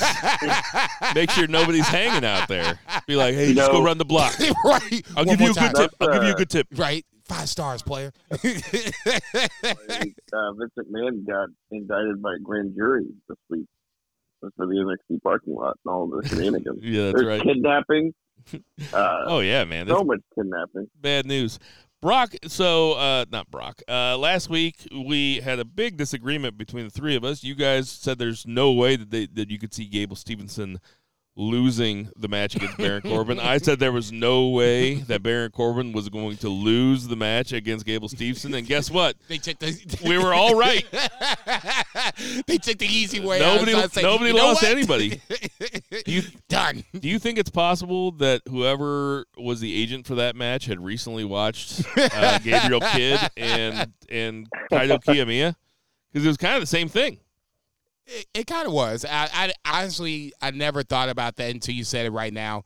It kind of was, but the to me, the funny part about it was, and I watched it live. I don't know if anybody. Well, I, you didn't. Did you watch it live or no? No. So watching it live, to see the NXT crowd literally turn on Stevenson just at a drop of a dime. I mean, he didn't even do anything. It was just like you know, he wrong Yeah. place, wrong time, and we just you know what? We just gonna root for Baron Corbin. You know Fuck how you. you know how much people have to hate you for you for to have a crowd root for Baron Corbin. They've never done it. They've literally never it done was it. the, it was one of the wildest. He's scenes I've ever literally never been cheered. It, it- anytime G- Gable Stevenson did anything, it was like boo. I was like, damn, dog, you act like he was the guy who was jumping him. No, Gabe Stevenson is just trying to hang out. You they know what I'm have saying? never tried to make him anything except the most despicable character possible. Remember when he was Constable Corbin? Oh man, he's always been a heel. Constable Corbin. Oh my god, that was so bad. and and still this crowd cheered for him, which was crazy. Uh, so um, that was a strange decision. I, I'm picking Baron Corbin for the next one too. I'm going to ride it. Uh, Dom, Mustafa Ali, and Wes Lee was very fun. Uh, right guy went over. Crowd was going nuts. Rhea Dragon played, Lee feels like he's on deck. Rhea played her part to a T. Yeah, Tuesday night Dragon Lee came out and uh, Rhea called him Rey Mysterio Jr. Jr., which was really really funny. Um, but Rey Mysterio is going to be on NXT next week. Dom is facing Dragon Lee, and Rey Mysterio is going to be in Dragon Lee's corner. Title on the line. Yeah. Who you got? Dom. Okay. Dom Dom. Okay, This makes sure you you know you ain't jumping off the uh, notorious train just yet. No, I'm not. Um, anything else you guys want to say about this? We still got SummerSlam predictions. Uh, Blair, no, Da- Blair Davenport goes. Yeah, that's the only- Rox, Roxanne Perez goes over Blair Blair Davenport. no, actually. what do you think uh, about? I feel like uh, we could go to the main roster. Who's that? You kind of cut out. I said I think both of them could go to the main roster. Wha- I think there's, and this is just me just jumping in, and you you watch it a little longer, especially with this new roster. Blair Davenport feels like the one that probably is more ready made, quote unquote. I think Roxanne kind of has more of a story to tell, especially because she had she had dropped the title, and now she's still in NXT, and they didn't move her up after dropping the title, and usually that's what happens. You, you know, we watch enough wrestling, that's how it works. For me, both are gonna go there. If I had to say one gets there first, Blair Davenport gets there first. I don't know if there's any room for either one of them on the main roster. Shit. I just really, Women getting bumped off SummerSlam. yeah. Um, It's Trish and Becky. Let's not like act like this is a huge deal. Well, they think that one of them might be hurt, right? I don't know. That's what that's what I heard. Okay, uh, Great American Bash was a good pay per view. Zach, I want you to enjoy it. That's going to do it for our three count. One, two, three. All right, so we have SummerSlam predictions. Did I do Um, my shot already? God damn it. I just looked at the Wikipedia and there's a match that I didn't have before that I got to add on here. So, like I said, Jason's in the lead with 42. Bill's got 41. Zach's got Okay. 40. That's why For- people tune in because they want to know who wins this competition. For the record, uh, as now that I've taken back the lead, Uh-oh. I'm not going to be braggadocious like some of us uh, th- that have gotten the lead before. Like this is a you know this is the, the Tour de France. It's you know you you can win the stages, but the the big picture is winning the Tour de France. I not just respect. winning I respect that. stage five that nobody would ever remember in life. SummerSlam 23 coming up Go up. ahead, Bo. Go ahead. Hey Zach, you know what the uh, you know what the worst part about SummerSlam is? What's that? I got to change my safe word for a month.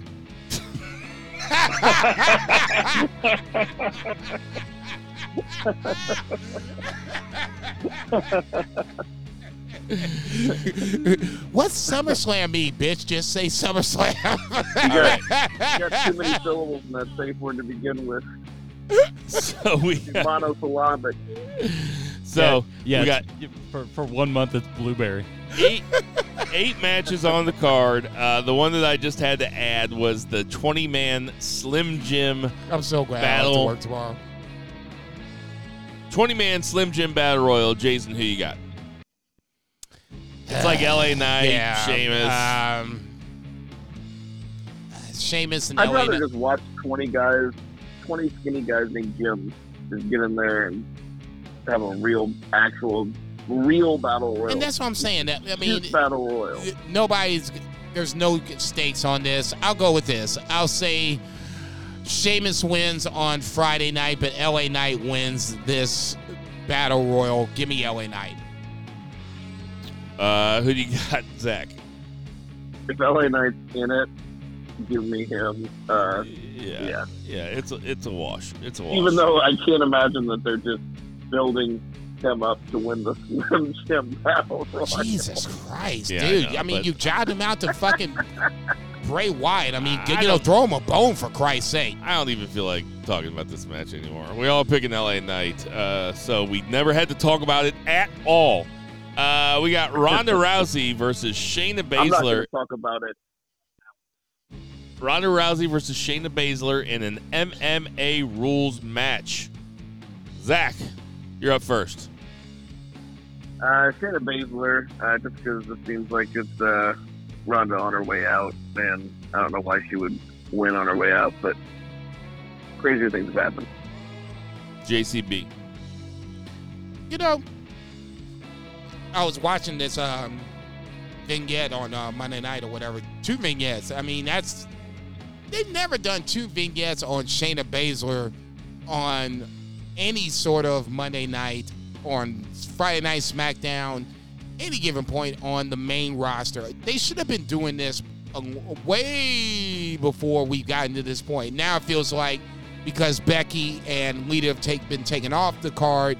Now, oh, I'm sorry, Becky and um, Trish has been taken off the card. You put these two jokers in, and now you got to build up. Should have been building up anyway. Natural uh, rivalry, neither here nor there. Obviously, Shayna wins at this point. Ronda Rousey's on the way out. But they should have been doing this to begin with, because now I'm actually interested to see the match.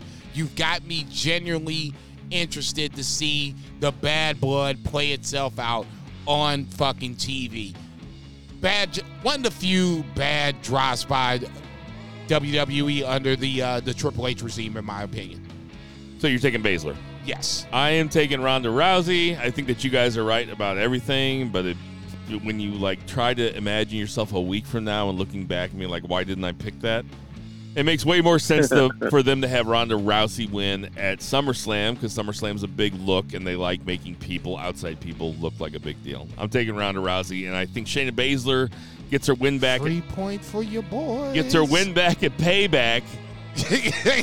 Gets her win back at Payback, and That's that's, when free point. Ronda Rousey goes away. That's a free you, point for you boys. You're gonna make it your Stone Cold Lead Pipe Block of the week? Hang on, man. Let- Let's. I was just getting ready to ask before we start talking about that. Let's let's get the rules on deck for the. What's the penalty if you lose? How many points if you lose? If you get it, it's if one you point. lose your Stone Cold Lead Pipe Block of the week, you lose two points.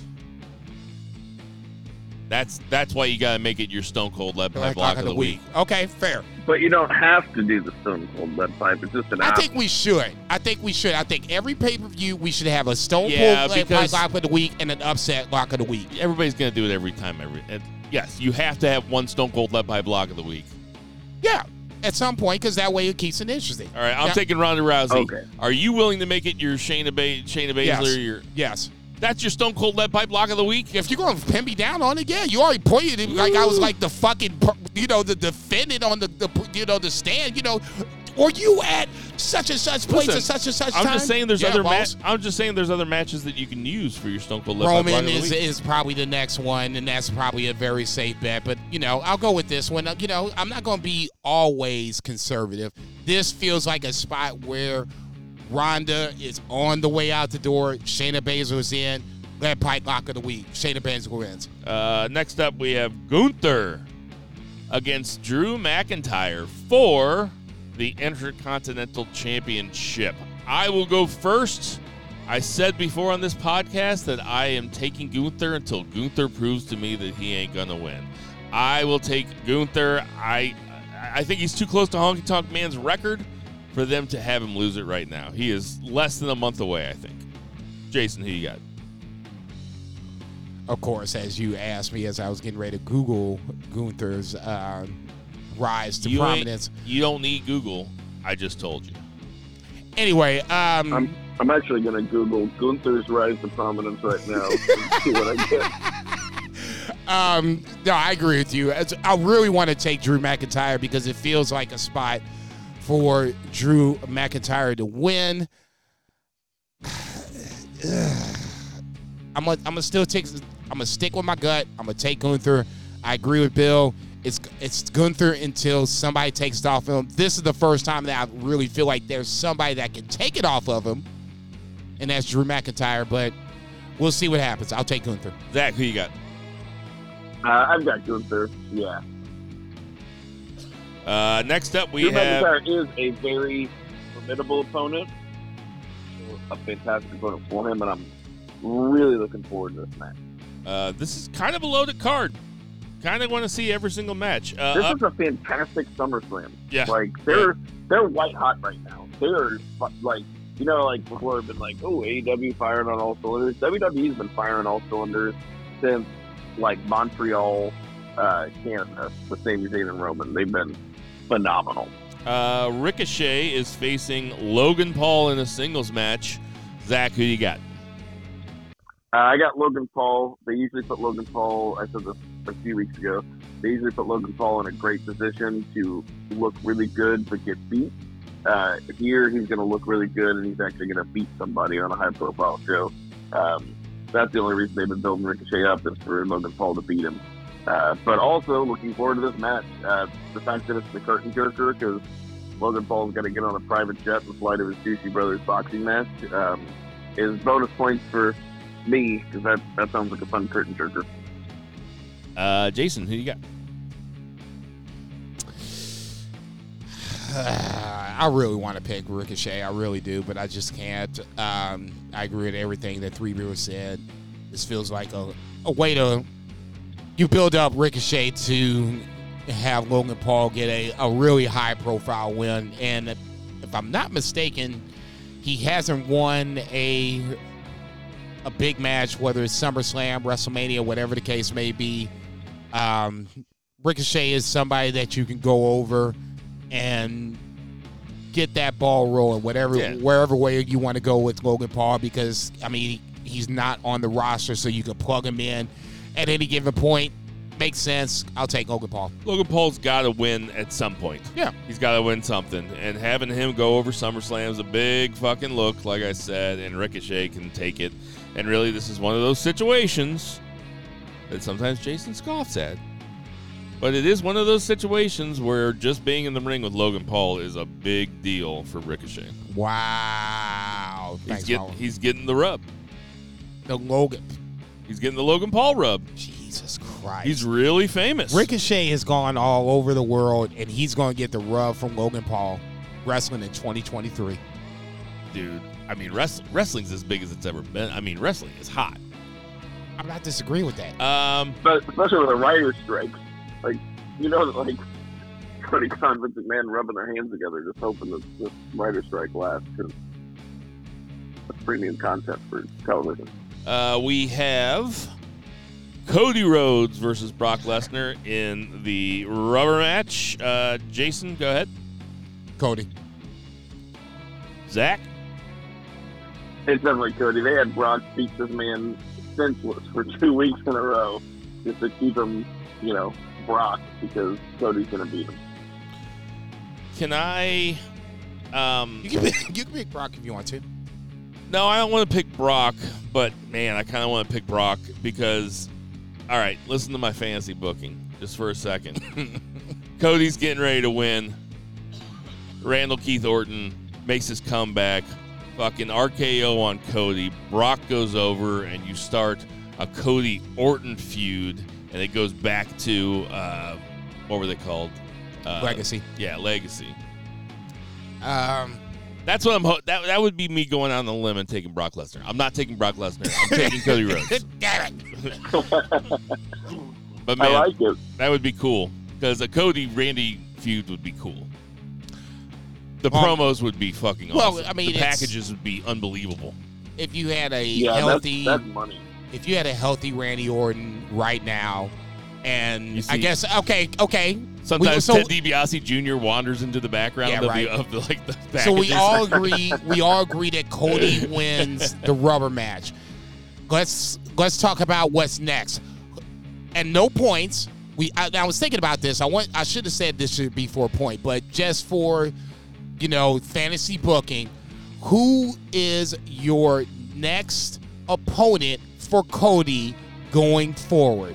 Let's start three beer first. We'll go with Bill, and then I'll go end up last. Three beer. Who's the next opponent for Cody? Because we all agree that he's going to beat Brock. So we, uh, you know, it's what's next. Better yet, who's next? Um, real quick, do you guys think that Ted DiBiase Jr. Uh, is the driving cleaner to promote Cody Rhodes Cigar Company? That's a very inside joke. but I just really love that image. Um, who is his next opponent? Um, Yeah, not anybody with a title. Um, so somebody, somebody obviously high up on the card, or at least like formidable. Mm. Man, I don't even know. I haven't even I think thought about. I think it's Finn. I think it's Finn. Yeah, but I, I, I had, I I, had I Seth in want my Finn to head. win the title. I don't. I didn't want him to be wrestling anybody with the title because he seems like he's not going to go for that title anyway. So I almost think maybe it's Seth, and that keeps Seth away from the title while Finn. yeah, uh, 'cause but they could do Seth again. babyface but I don't know. Maybe you beat babyface. him though? more. I don't know. I don't know, man.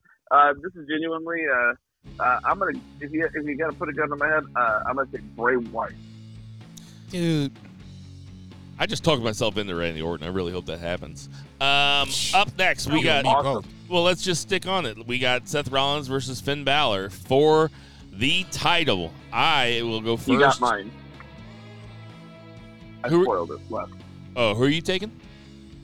Uh, I took Finn. I slipped on the on the last one. But I, Oh, I yeah, think he's going to beat Seth, and I think he should beat Seth. yeah, Because I think that storyline is just still it's tailor made. A hundred and twenty percent. Finn should go over here. Seth doesn't need it. Pass it along to Finn. This would give Finn, you know, the title run that he always kind of deserved. And uh, then you got the whole story with Damian Priest for a while. I'm down with it. I'm taking Finn Balor also. Jason, you taking Seth Rollins? yeah, I was going to say I, I, I'm sorry. I just I can't see. The only reason that Seth wins, I ta- I take that back. Finn wins because of what of all you guys, what you and uh, Three Beers said. It's a reason to win. You know, see Sheeta. You know, let's make it up to Finn. It's your your makeup call, whatever. I just I'm, I'm sorry. Judgment Day is hot enough as a group where I don't think Finn needs to win. You still have the intrigue, is especially if now Seth wins and you still have Damian Priest in the on deck circle. I don't think you're necessarily fast enough to cash it in with Finn if he wins, but you're real fast to do it if Seth wins. I'm taking Seth. I'm sticking to it. Even if they don't cash it in, I still think Seth runs it probably through the rest of the year. All right. Uh, and up next, we have the uh, triple threat match for the women's belt. We have Bianca Belair, Charlotte Flair, and Asuka. Jason, give it to me uh, least to most. Io Sky on the on deck circle. Um, I'm gonna stick to what I've, I've said. I, I'm well, at least what I said in my head. I'm gonna go Charlotte least likely. Doesn't need it. Could easily win at any given point. You know, all kinds of fuckery going on. Like I said, with Io Sky on deck, Charlotte can win, and you can ha- have Io's cashing in on on Charlotte. Not a big deal. We've seen it happen before. For Charlotte, it's not about title reigns; it's about title numbers. At 14, really close to 16. Uh, in the middle, I'm gonna go with Bianca. I think Bianca is probably the the one that has the most intriguing story. It feels like she could tip heel at any given point, but she's still playing babyface. But that's what I like. You know, Bianca has an argument for all kinds of shit. You know, I waited patiently for my fucking title re- rematch, but now here comes, you know, Miss Charlotte coming in, and now she's coming in, and, and we got this whole triple threat, and we shouldn't have it. You know, if I'm if I lost the title, it should be a rematch against the with the person that beat me. But now all of a sudden you're gonna play favorites with Charlotte. I'm gonna go Bianca in the middle, but it's gonna be hard for me to get away with Asuka as one, especially with Io on deck. I can, I just see them somehow, some way, getting a a title match, even if it's not a cash in that night. And I don't think they cash in that night. I think it's going to be a big, a big ass tease.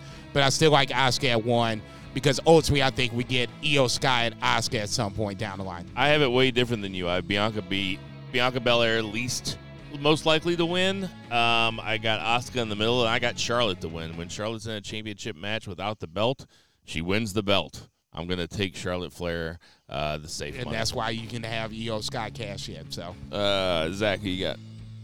It's actually exactly what I had because I'm just like, for that same reason, it's like it's only like a triple threat is like the perfect kind of fuckery situation for Charlotte to win a belt. And then last but not least, we have Roman Reigns versus Jey Uso in tribal combat for the undisputed WWE Universal Championship in recognition of Tribal Chief. I will go first with my lead pipe lock of the week. I'm taking Roman Reigns. There is no way that Jey wins here, and Roman Reigns is going to destroy him. Jason, who you got? I love that you added that in. you know, I'm up as I roll my eyes as I said it, it beforehand, and I, I made Shayna Baszler my lead pipe lock of the week. I agree with you on this one. This is going to ultimately be Roman. I don't think he's going to destroy Jey. I think this is where Jimmy somehow, some way comes back into the fold and makes things a little more even. Steven takes Solo out, and now you have more of a sort of a one-on-one match that fans kind of I think want to see, and ultimately gives a little credit to Roman Reigns. Even if it doesn't happen, where you know you have Jimmy come out and all kinds of fuckery happens, at the end of the day, it's still gonna be Roman Reigns. He's gonna go to WrestleMania. It's probably gonna be Cody Rhodes and him at WrestleMania. We're gonna run it back. So there's no reason for me to come off of that prediction right now. I got Roman Reigns. Zach, who you got? I got Roman Reigns, Stone Cold Blood Pipe Block of the Week. I have to be conservative because I'm in last place. It's the smart money. It's the smart money. Jason, you can change it if you want to. Yeah, fine. All Said right. you're gonna allow me to do it. Yeah, I'll, you know, it's the first. It's, it's, it's the first. It's the first week we've ever done it. Yeah, today, hey, you gonna let me out of it? I'm gonna take out of it. I'm gonna still Yeah. be right with uh, Yeah. Shayna Baszler, but this is the definite lock of the week for sure. There's Those no way Roman are loses. our SummerSlam predictions. Um, are you going to be watching it live? I- I wish I was about to say I'm Zach, at work, man. you going man. to be watching it live? Yes, uh, my wife is going on a uh, a river excursion. She's going to be gone for three days, like camping, uh, kayaking, and camping. And so, I'm just kind of a bachelor or a single parent, not a bachelor, Yeah. single parent, yeah, So my kids I are gonna get be- it right. watching all the shit that I want to watch. Yeah, right. Zach looking at his kids going, Fuck you!